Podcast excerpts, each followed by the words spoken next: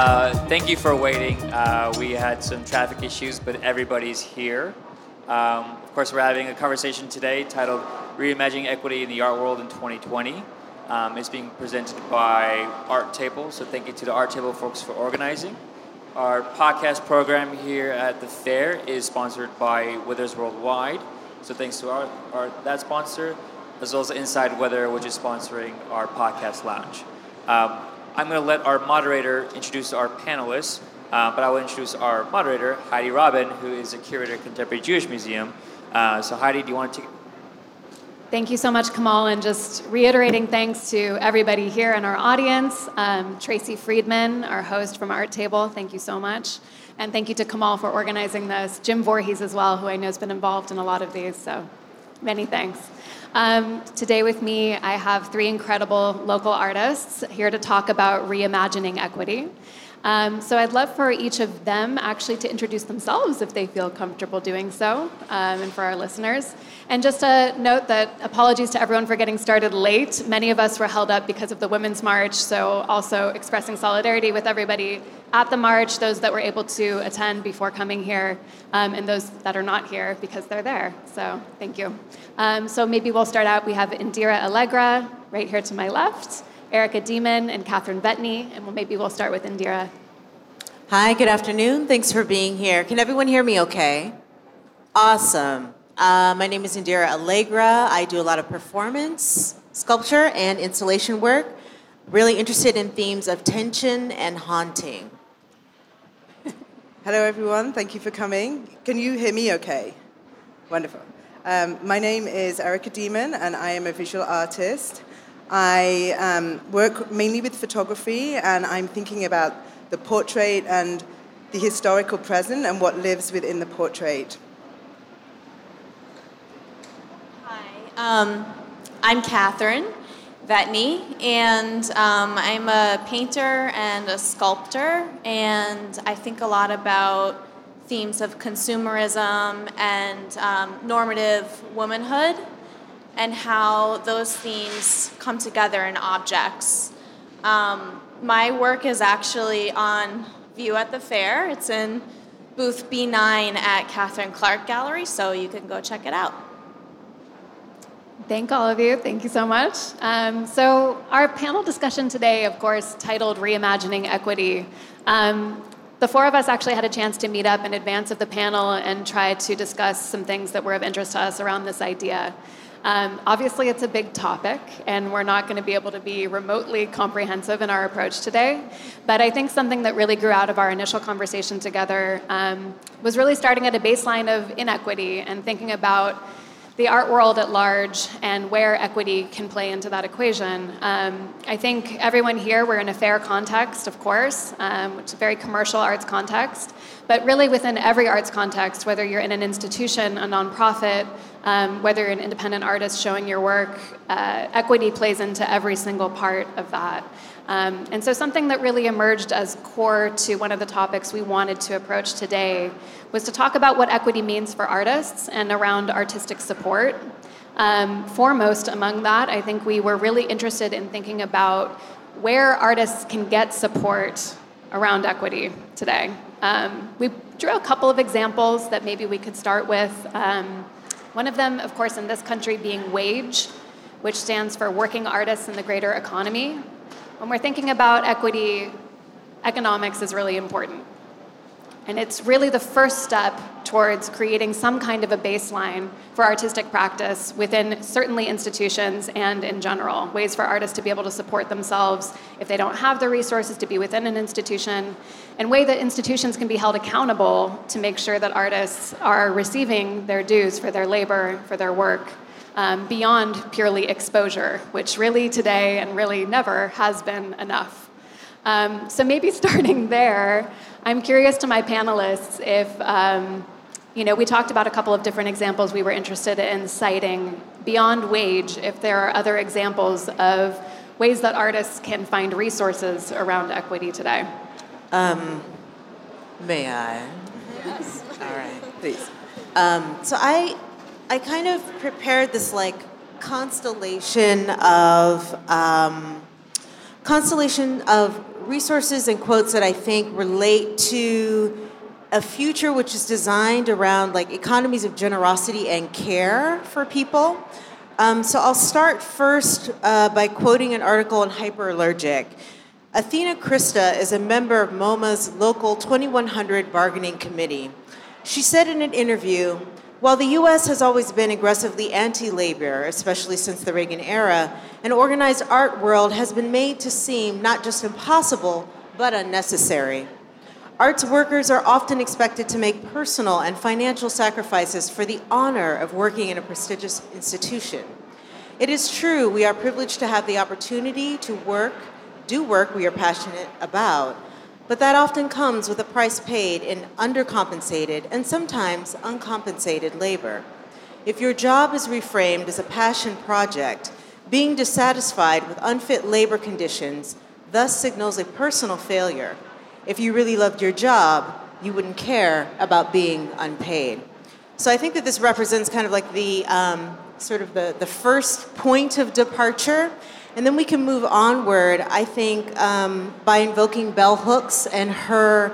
I thought it was the ethic of love, but when I went back, it's actually, or ethic of care, but when I went back, I realized it's an ethic of love that she's talking about.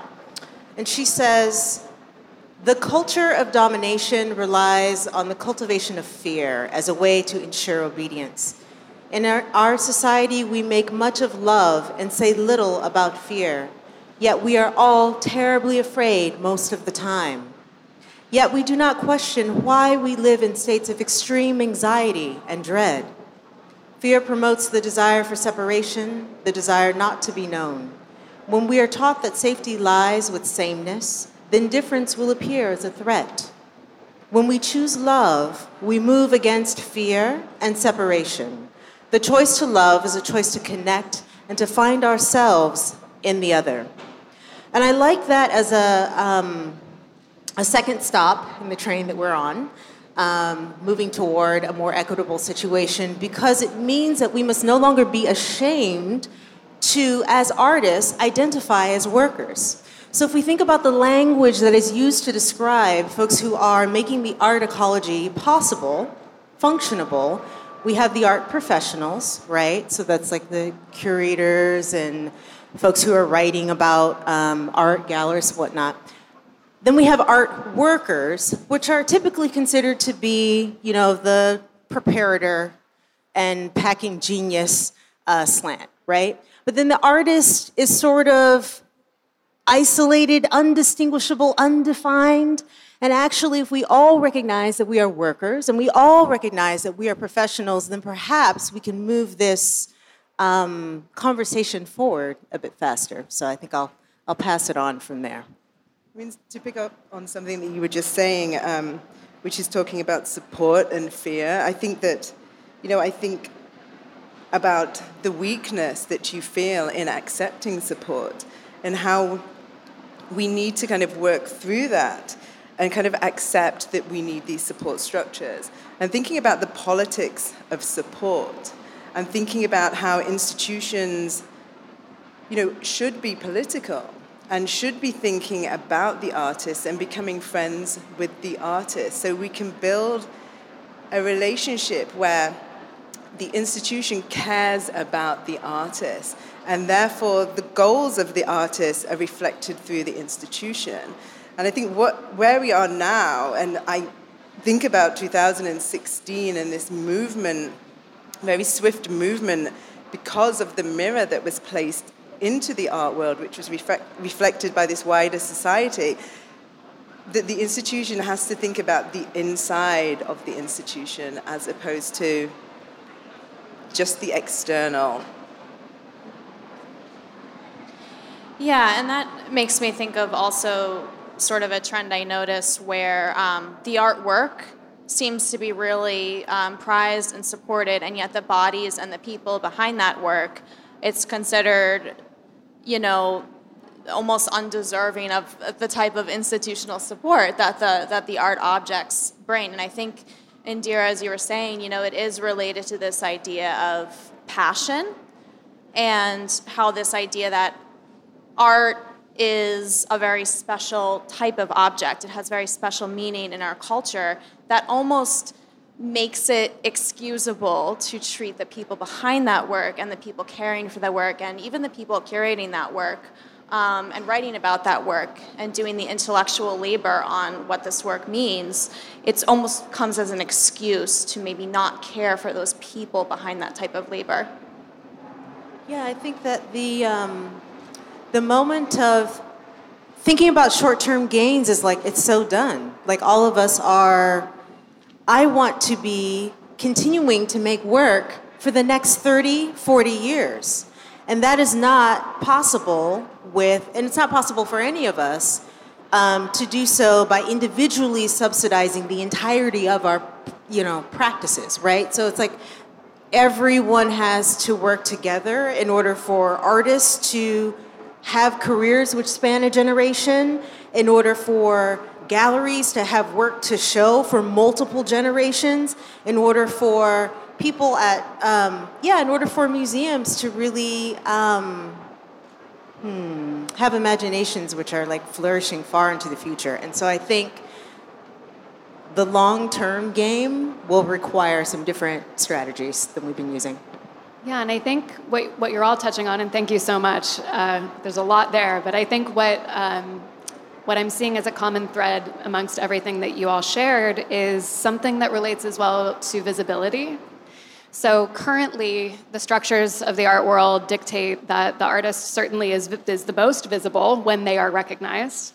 Um, and they are sort of exalted into this position above, um, at least from public perception, above the rest of the support structures underneath them, perhaps. Um, but in reality, you know, many institutions hold artists at a distance because of their own understandable priorities and structures. Um, and everybody there is allegedly there to serve the artist, yet they are completely invisible from the process of working with the artist. A lot of that happens behind the scenes, and it's meant to be a finished presentation that's polished and professional and um, really isn't, you know, unless the artist work has to do with process which of course has a rich history. Um, but in, in the exception of that, there's very rarely a case where all of the work and the labor underneath what has caused this thing to come into being is exposed. So I think that's one place, too, where if we could sort of reimagine equity, it would reimagine every single person working within the field of the arts on an equal plane to start. Um, that one kind of skill set or one kind of component is no more exalted than the other. And certainly the curator um, these days is maybe even more so than the artist exalted and has expectations set around them um, that are really not quite at the right balance with what it is they're there to do. Traditionally, a curator is there to take care, as we all know from you know the origins of the term itself.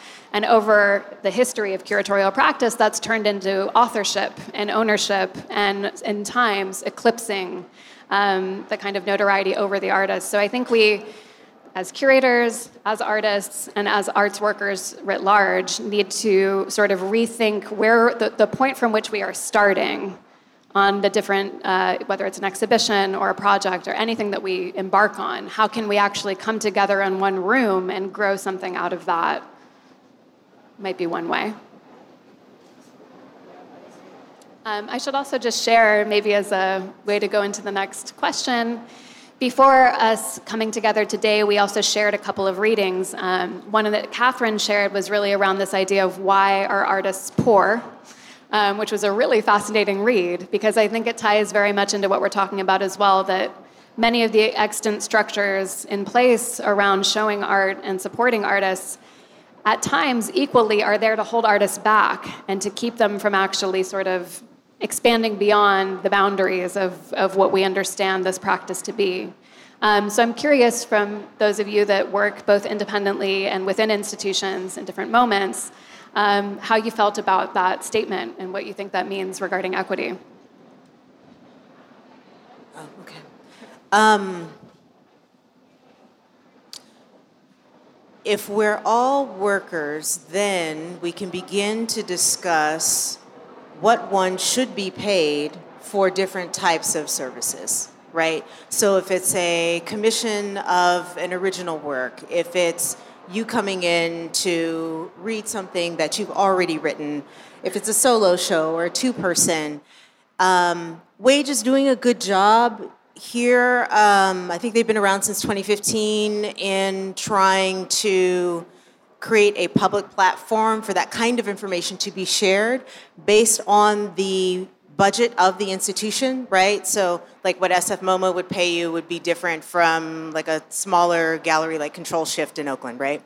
Um, however, if we look to our neighbors up north in Canada, they've been unionized since the 1960s. And they were actually the first to institute um, wages for exhibitions two artists. Um, I did a little bit of research about that because I'm a nerd. Um, and I just want to give a shout out to other countries internationally which have gotten it together um, and have active artist unions, which are um, really, I think, setting the pace for what it means to define how our work should be compensated. Um, so you could go to Azerbaijan and go to Denmark, Bulgaria, Iceland, Sweden, Spain, the Netherlands, Ukraine, Latvia, Romania, Slovak. It goes on and on. All of those places are places where if I am contacted to do an exhibition of any kind, I never have to guess. I never have to bring it up as to whether or not I will be paid and how much I will be paid, or wonder if we're getting paid the same thing. You know what I mean? Um, and that's profoundly inspiring to know that that framework is already existing in the world. We don't have to recreate the wheel. There's so much that we can learn from organizing internationally. So, kind of linking into that, it makes me think. Well, when I think about the flattening of the structure, it eliminates um, the notions of winner takes all, and and this kind of maybe not even the art celebrity, but the idea that there is one person who will always be getting the work, the artist as the head, the leader in terms of the income that they earn. And the, the society that we live in, I mean, it, it is a wider reflection of the society that we live in, that American culture is kind of built upon this winner takes all. Um, and so I think that when I when you go through those countries, so many of them are European countries, and they're you know more socialist leaning countries that believe in structure and support of their communities, whether it be their art community or whether it, it's just the everyday person on the street. Yeah, and this idea of this sort of winner takes all art world, um, gallery world, outside of the art world, this exists. You know, um, it also just makes me think of what kinds of um, creative people and artists aren't here today at the fair who who maybe are not invited to be on a panel who maybe might not even feel comfortable walking through those doors. And i think that um, that has a lot to do with value and who decides to determine value and the value of objects and the value of the people making those objects. And it doesn't um, it's not that complicated to see that there's an obvious hierarchy here and that you know many signs in our culture all sort of point to this same hierarchy of, of economics and sort of who is in charge. I think something that kind of ties back a little bit of what we're all talking about too is hierarchy, politics, um, things that you know we can't necessarily get away from but in hearing all of your examples indira i think it's really helpful to hear what other places what other resources we can look to because um, i think when you have a panel like this reimagining equity but i don't know why all of you are here and i'd love to know when we get to the q&a part. But, but what you're expecting to hear and what you're i would imagine you're looking for resources. You're looking for places that we can also go to as other models out there that are that are successful in at least moving the needle if not accomplishing something that resembles equity um, and so i think you know when i was doing a little research into wage they themselves cite carfac in canada the union that indira was referring to.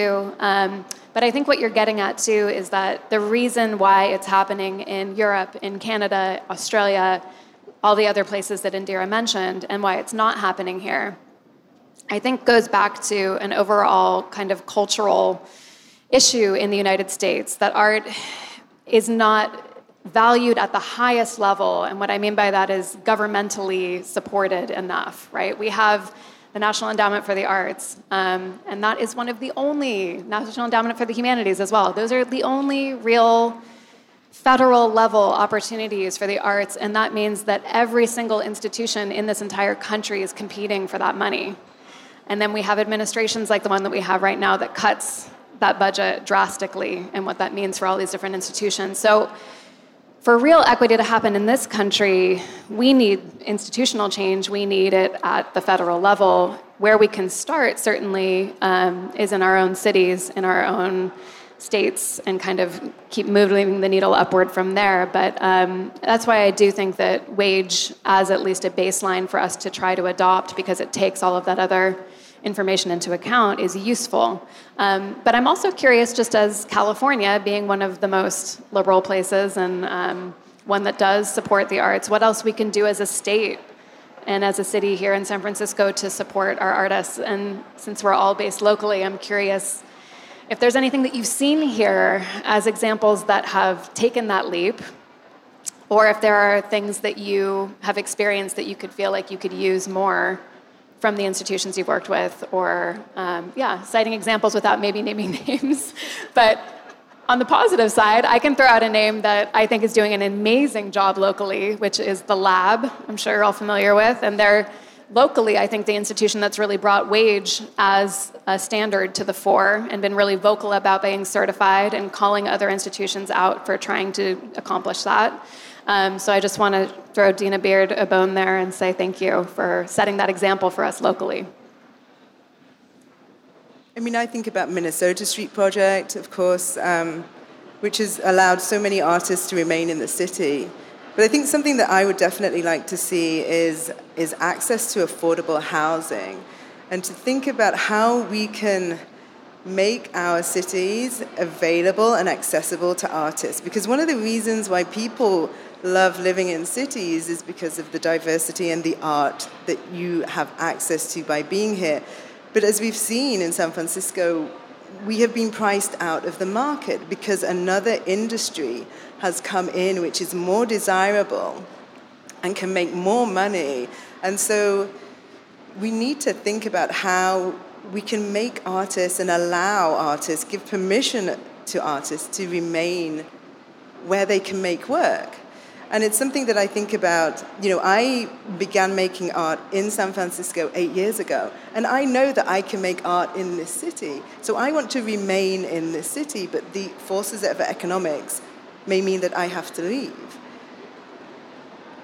I mean, I, I think that anything that helps poor and low income people will help artists. Anything that helps parents will help artists. Anything that helps supports people with disabilities will help artists. It's not so different from we are all those things.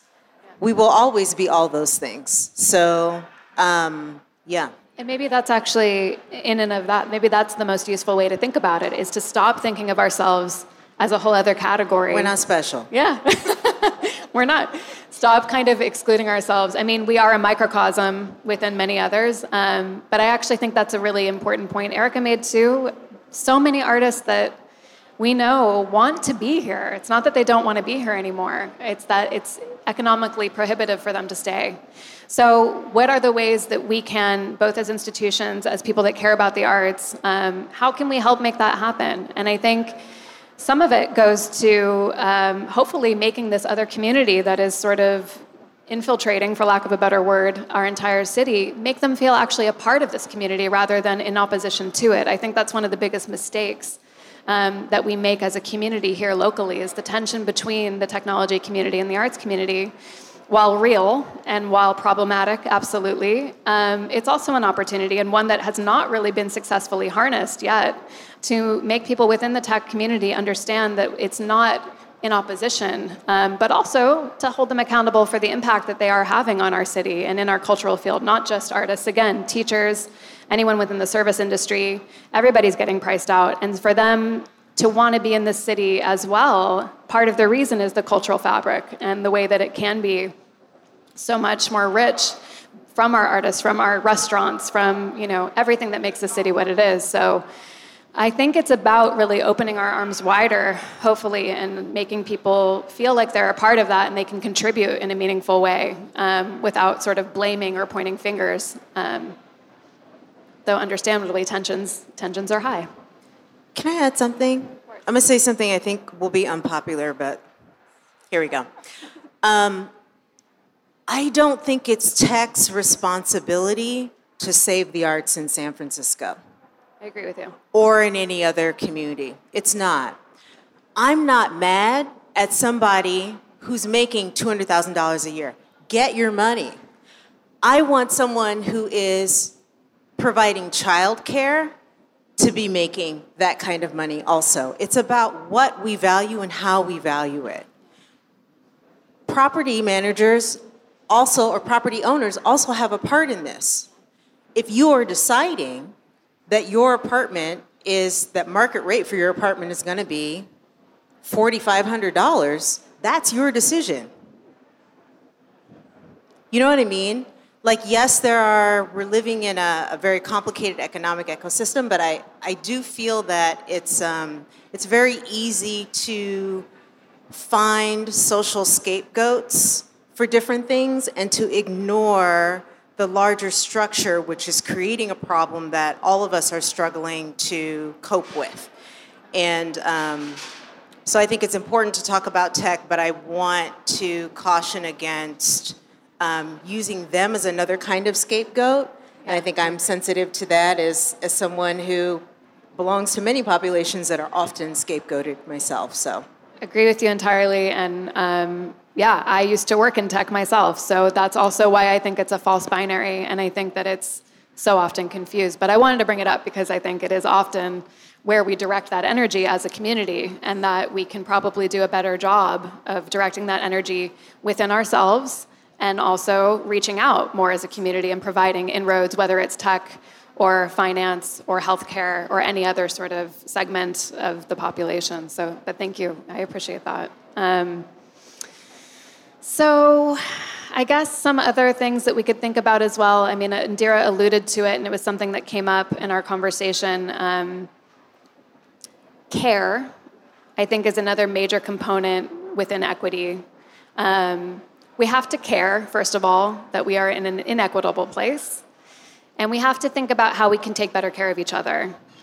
I think we were talking about how self care is such a trendy idea right now and an important one. I'm not here to diss self care, but I also think that it's more about how we can take better care of each other because I think self care is bound up within American capitalist values, whereas caring for one another and approaching everything that we do on a daily basis from that point of view first, not just putting me forward first, but everyone else forward first, um, actually ends up benefiting me in the end. So, um, reorienting care maybe is another way of thinking about it. And I'm, yeah, I know that as artists, you all put so much care into what you do it is why you do what you do. Um, but I'm also curious just in hearing a little bit more about the care involved in everyone else around what you do. If that makes sense as a question. like, how do we show reciprocity to our support networks? Yeah. Okay. Yeah. Good one. Um, I think that artists kind of have to depend on a village to to keep them going. Um, and I think that a lot of this falls to friends and um, professional mentors that can take a lot of different forms between professionalism and friendship and everything in between. Certainly, partners, um, family members. Um, but artists do also have to deal with uh, maybe not having support when they want it because there is this sort of um, cultural barrier around art where maybe people don't understand what you're doing. They're afraid to ask questions. They don't think they get to ask questions. They don't want to sound silly. Um, and so i think that can act as a barrier for people who maybe want to give care or, or would if they understood the world a little bit better and i think just sort of greater ways that that can be sort of broken down um, making arts you know as indira said earlier making those making the arts seem like we're normal people normal workers um, in a workplace I think that that would be a big part of ways of accessing more care for artists.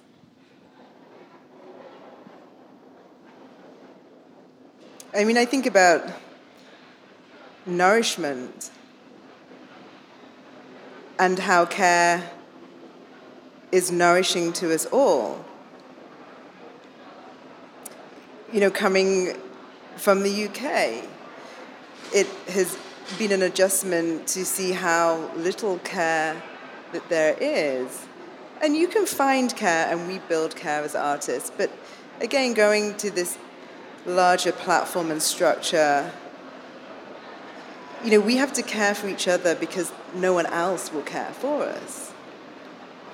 You know, I think about care in my practice, you know, I'm a collaborator ultimately. Without somebody else, I cannot make my art. So I have to make sure that I have an ethics of care in my practice to enable the opening up of my sitters, my collaborators, and myself to create something that may transform somebody, that might make somebody else care about what they're looking at.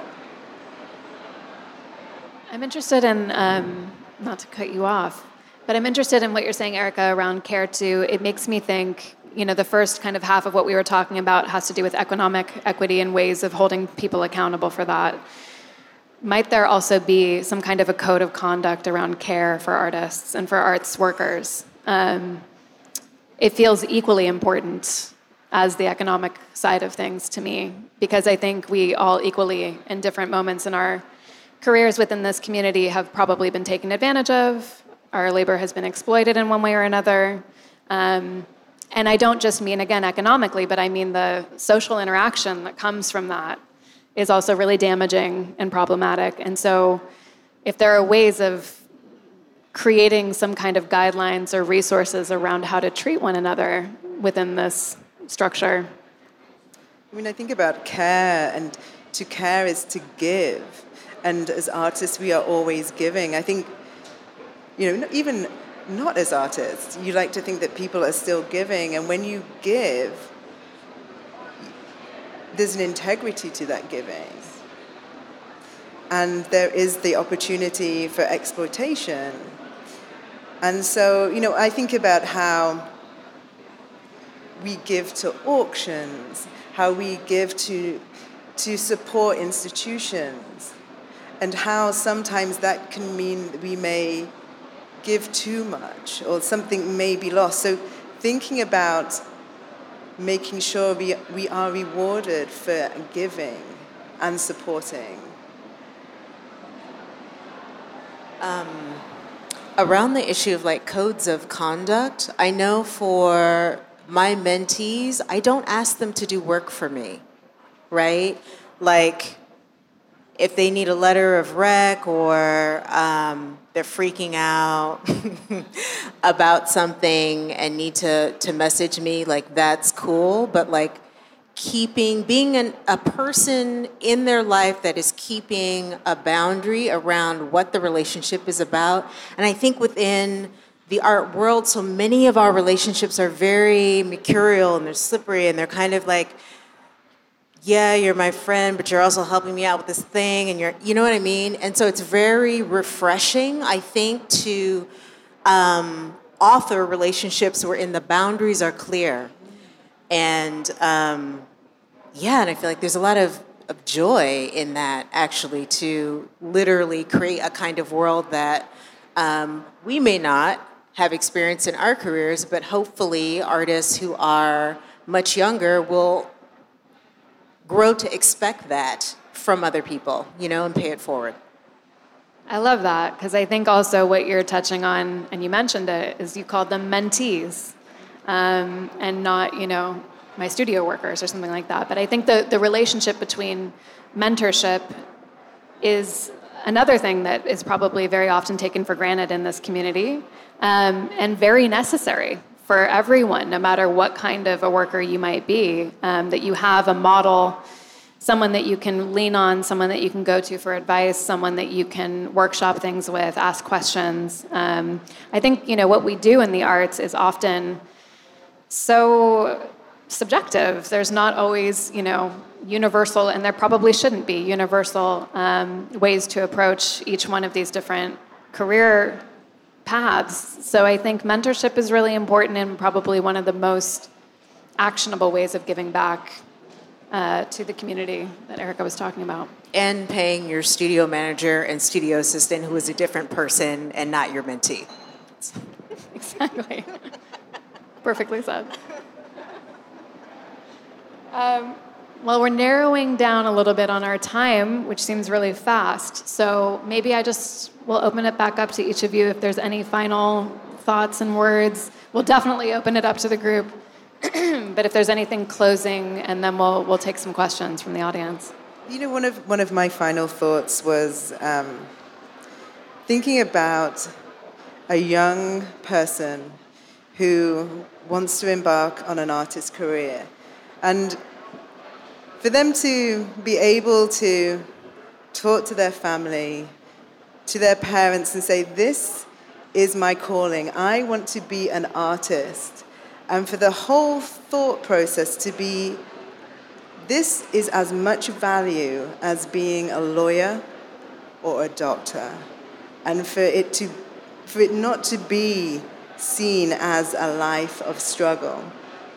And you know, if I could reimagine anything then then that would be it. Yeah, I guess one, one, clothing, one closing thought I had around that um, also makes me think of artists feeling, and people in general, feeling comfortable advocating for themselves and their needs. Um, and just who they are and what they're interested in. And one of the things I'd like to see also, I think, is a culture that really supports artists saying no, you know, even when they're not very powerful artists who get to sort of maybe say no to everybody, but um, underlings saying no in the workplace, and artists saying no, and artists asking for what they need.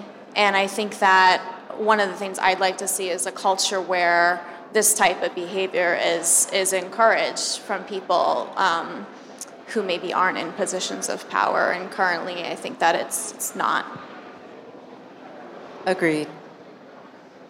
I think that's great, and I think it can start with those of us that are in higher positions and are able to teach and are able to set an example and an expectation. I think something that I have learned over the years as a curator is when I go to invite an artist to do something or I ask if I can come for a studio visit, any of these kinds of communications, if I'm asking an artist to do anything for me, whether it's, you know, speak at a group thing, something smaller than is considered an exhibition or anything like that, I always offer them money to do that. Um, that is absolutely labor. It is so much work, and it needs to be recognized as such. And I think yet historically sometimes there are places where, oh, but it's just a favor. They would love to, you know, meet and whatever. And even if they're willing to do it for free, that's not the point. And the invitation needs to be front loaded with the dollar amount, put in writing.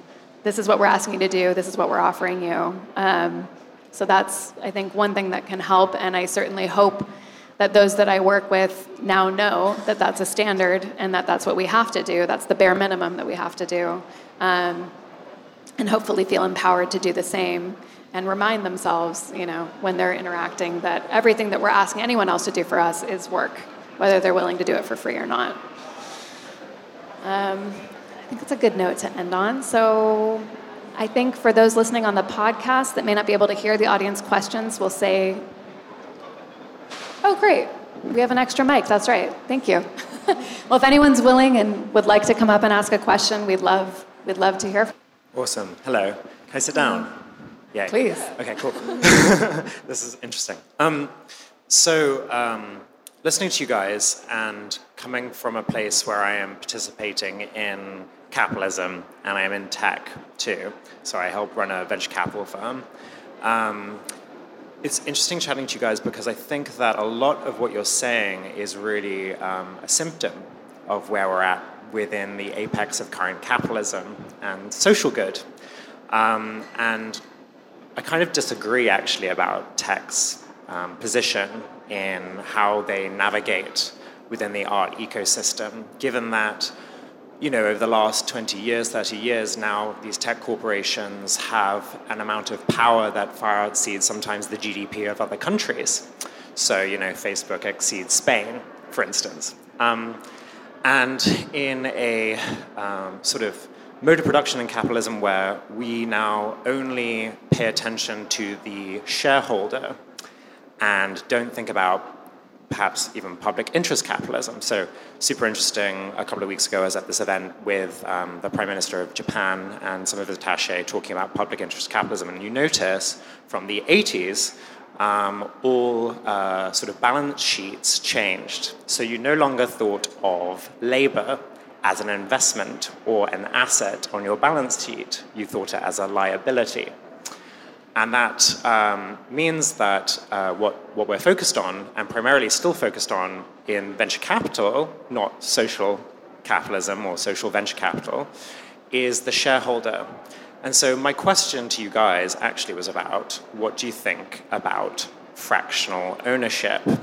Because in terms of engagement, it's potentially an amazing tool for getting people engaged and also providing access and a sense of ownership of your life if you're just the average person in the absence of having a state power or governance system that actually looks after the average person.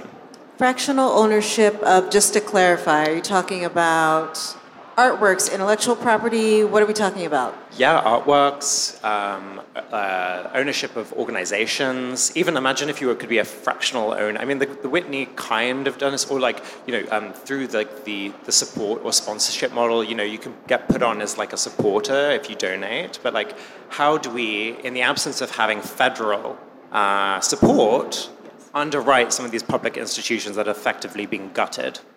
So, that's part of the question. Yeah. Sorry, can I just finish one yeah, last thing yeah, with that? Yeah, Because so, so the other thing, and you notice this within the collector community, uh, and I asked some of these questions actually to Jeffrey Deitch, uh, and he was not happy with this, uh, in front of a lot of people from Milken Institute, which is a lot of people who have a lot of money. Uh, and there's like a lot of snobbery around the idea of fractional ownership mm-hmm. because it doesn't lend itself to the idea of the shareholder with you in a slightly inefficient market where some people are getting all the value of your career. Mm-hmm. Anyway. I have a question too, just further to Indira's around. You're talking about fractional ownership of an artwork, perhaps, but yes. what about if you're talking about an organization or an institution? yeah. yeah if you were a shareholder in an institution in that way, wouldn't you expect profit? And what yes. do you do for nonprofit institutions or to, to protect that profit not being the driver right overall so i think everything scenario. needs to move so, so what i do at, at, a firm is we believe in both so, so we don't actually just believe in pure giving we believe in investing in the relationship and what investment means and i think investment can come from a position of love too um, but it can also be a matter of performance too. You can have both. I think we've like lied to ourselves that you can only have one thing. Anyway, sorry. Thank you. Um, I don't know. It's a big question, and there's something about scale that I'm thinking about here as to like what when we think about fractional ownership something as large as like the Whitney, does it work or do yeah, I don't know what it looks like in 30 years, 50 years. Um, if institutions will be functioning even in the same way, if they will have the same kind of relevance, even. I don't know. But I do think that. Um, I mean, I think that on the collective level, people try to, but it's yeah, it's it's difficult within the current system. I'm going to continue thinking about the question. Yeah, and I, I just want to say I do. I also really need to think about it more, but I really appreciate the question, and I think that um, we would all be really well served by thinking about alternative economic models to the ones that exist for arts institutions and artists. And I think that's sort of what we were talking about today. So um, I appreciate that's a lot of food for thought, complicated.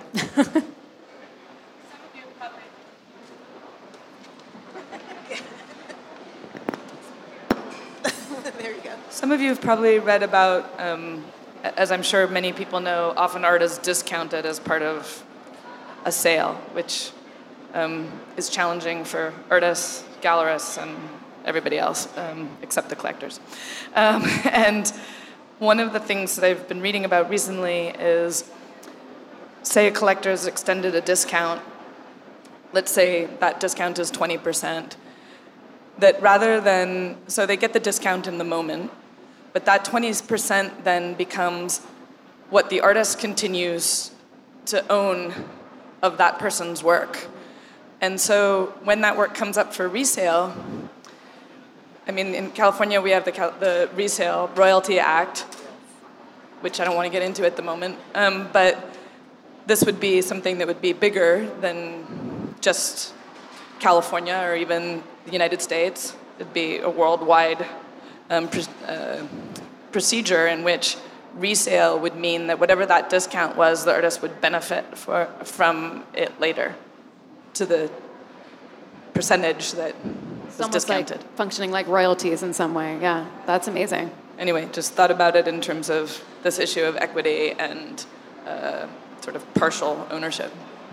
Thank yeah, you. And that, oh, sorry. Um, yeah, and that, that sounds like a version of worker ownership, which is kind of actually where my mind went with, with the question is um, when, when workers can own the workplace, a part of the workplace, that's kind of where my mind goes first. I'd have to learn more about the, the investment side. Um, and this sounds like a model for artists to be kind of having um, more of an ownership in their work, which surprisingly you would think they do, and yet there's so many examples that they don't. So.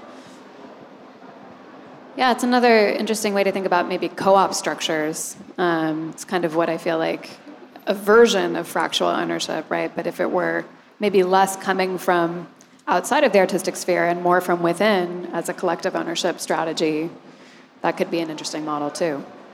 It's good brainstorming. Looks like we have another yeah. Because we are talking about. On? Okay. Just we were talking about models. I wanted to allude to the fact that the performing arts have a lot of unions. We have models for actors' equity, we've got musicians' unions, we've got payment standards set throughout the performing arts. There was a, a very strong movement for a long time about artists' equity up through the 40s, which really kind of fell apart in the 80s with the rise of the art market for creating similar structures for visual artists. The Artist Resale Royalties Act came out of that. I think that with the drop in union membership, again, back to the systemic thing, we saw a lot of those efforts fall away. I think now might be the time to revisit some of those efforts in the US. So thank you for bringing those up. Thank you. Yeah, thank you. And I think uh, just to follow on that, because that's a great reminder, but it's also a really great question to say, she's right, it is in performing arts. Why not in visual arts? Why doesn't it already exist here? Is it because it's, I would argue, maybe because it's less visible? Um, that in performing arts, you really physically see the labor being performed in front of you, and performance certainly has a whole other kind of element to it. I mean, I know Indira works in performance. Um, and yeah, maybe I don't know if that feels different for you in the way that you organize versus maybe some of your work that is more think, material. Yeah, I think performance art versus performing arts. There's the certainly yeah. Yeah. Fair enough. No, but I guess in terms of visibility. Yeah, yeah, yeah. That's all I meant. um, I also see some folks in our audience who appear to be maybe under the age of 15 and I'm like really excited to create a special invitation. If you're not feeling shy, if you have any questions whatsoever, um, I always love to, when there are people who are much younger than me in the audience, to just offer up if you have anything you want to ask about being an artist. Or you could send you could send your mom up with the um, with the question. That was my favorite strategy. No? Okay, all right, that's okay. Sorry to put you on the spot. Hi, everybody. I'm just going to. One thing you, sort of the elephant in the room, um, that is more in the news than any of the more important issues I think you've discussed today is inclusion in shows. Are women visible? do women have enough power in, uh, in the art world? How do we get more power? Why this maybe is a moment of more attention to other in the art world than there's been in a long time, in a more, with more historical grounding maybe, uh, but that's going to change, we all know. Uh, so I'm just interested if, you don't need to go into great detail, but if you have any thoughts on that. Um, thank you for that question. Um, I suppose I'm, a big complicated question. I think I'm of a few minds at the same time. Um, one is that it seems like there's been a lot of visibility, there's increased visibility around certain, um, you know, historically uh, marginalized groups being parts of exhibitions, being included in exhibitions. Um, and that seems to be, you know, a, bit, a big theme right now. Personally, you know, the, I think Hyperallergic published some research saying that things have not really changed in terms of um, museum collections and the actual change, basically. So, you know, it seems on the one hand, what we're looking at is um, the appearance of change being very visible, and very shortly underneath the surface, there's really not a lot of change. The other thing that uh, always comes to mind when I hear about, I mean, there's so many different identities and communities we can talk about that could be brought into this conversation. But when we talk about women specifically, I found myself recently seeing, you know, a lot of support for women artists, women organizations, women, you know, things like that. But I always think to myself, well, what what are we talking about here? Um, what is a woman now today? You know, and so that's kind of where my mind goes. And so I'm sort of of two minds where I think I'd like a less surface level type of change, not so much visibility, but I also um, think that everyone could benefit from interrogating a little bit harder on, on womanhood itself. One of the words that you mentioned was, was change. And when I think about change, it may sound like a cliche, but change has to come from the inside. And so this outward facing visibility is wonderful. But for true sustainability, we need to see that reflected in the people who sit on boards of institutions, the people who curate shows. So without that happening, it, it does feel like lip service.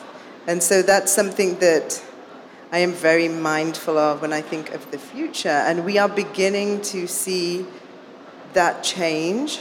But when an institution is set up without that in mind originally, then it's going to take time for that to be reflected from the inside. I mean, and, and it goes back to the core values of an institution.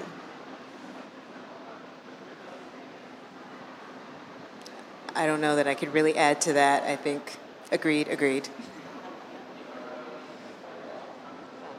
Yeah, same. I think on a day where it is the Women's March, it's a very salient question. Um, and I think the thing that stands out to me is, as someone who's you know studied art history and studied the different waves of feminism as they've been labeled, my hope is that we just we cannot let this be the last wave. It's a wave is something that comes and passes right? It crashes and then something else happens. And i think that um, that's always been a really problematic way to characterize feminism in this country and in general. And um, i think we are at a moment where there's a lot of possibility but if we don't grasp it and we don't sustain the work and keep pushing then it's going to have another downslide. So, because of what Erica said, because none of the institutions in which we work were founded with those ideals, I shouldn't say none,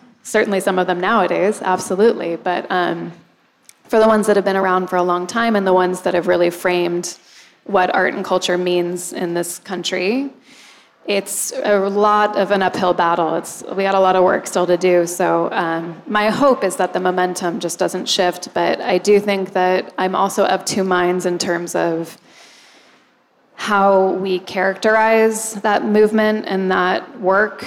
Um, it can be beneficial to specifically call out when you have a universally woman identified panel. Um, it can also be minimizing, like any category. So I think we just have to be aware of that and be careful around uh, where we allow that to give us power and where we allow that to minimize our power. Um, something just came to me about your fractional ownership question. It's not the answer you're looking for, but it's the answer I'm more interested in. And it's um, that the kind of ownership I would like to see, or fractional ownership, is in the responsibility of, um, of being an artist in the first place. What happens is that there's some of us who take up the calling because either we can't do anything else, doing anything else drives us mad. Um, we know that we have to make work, and that's how we communicate, right? Um, and then you have a segment of the population that maybe wants to, but feels a lot of stigma around it, um, like Erica was talking about, because we don't value it on quite the same level as these other types of professions. And then other folks are like, oh, yeah, I'm not really creative, but you know, I like looking at whatever. And actually, I would love to work towards a world wherein everyone has some sort of basic responsibility to be able to have a creative fluency in something. Maybe you play the violin, maybe you write poems, maybe you're a philosopher. It doesn't really matter. But when you have a society like that, then the arts are naturally cared for. So long as we see it as something that exists, um, that other people are responsible for creating culture, it will always be marginalized right? So I'm actually really grateful for the presence of um, y'all, hi, um, over there because it's a reminder to me that we have to also look at our schools and the types of arts education we have there. And why aren't we having deeper conceptual conversations about art in the fifth and sixth grade? You know what I mean? Earlier. And earlier. Yeah. Oh my goodness. Um, I know I have those. My niece is six, and I, I've been. I'm the like you know artist auntie, and I've been having those conversations with her already. And so it's um, that's the world I want to work toward, and that's where we'll get that kind of equitable distribution. I think. Amen to that. I love Yeah, that that. was great I agree. Perfect note to end on, I think. Um, thank you so much to Indira, to Erica, to Catharine, again to Kamal, to Untitled for hosting us, Tracy, Art Table. Thank you, everybody. Have a good rest of your day. Thank you. Thank you so much. Thank you.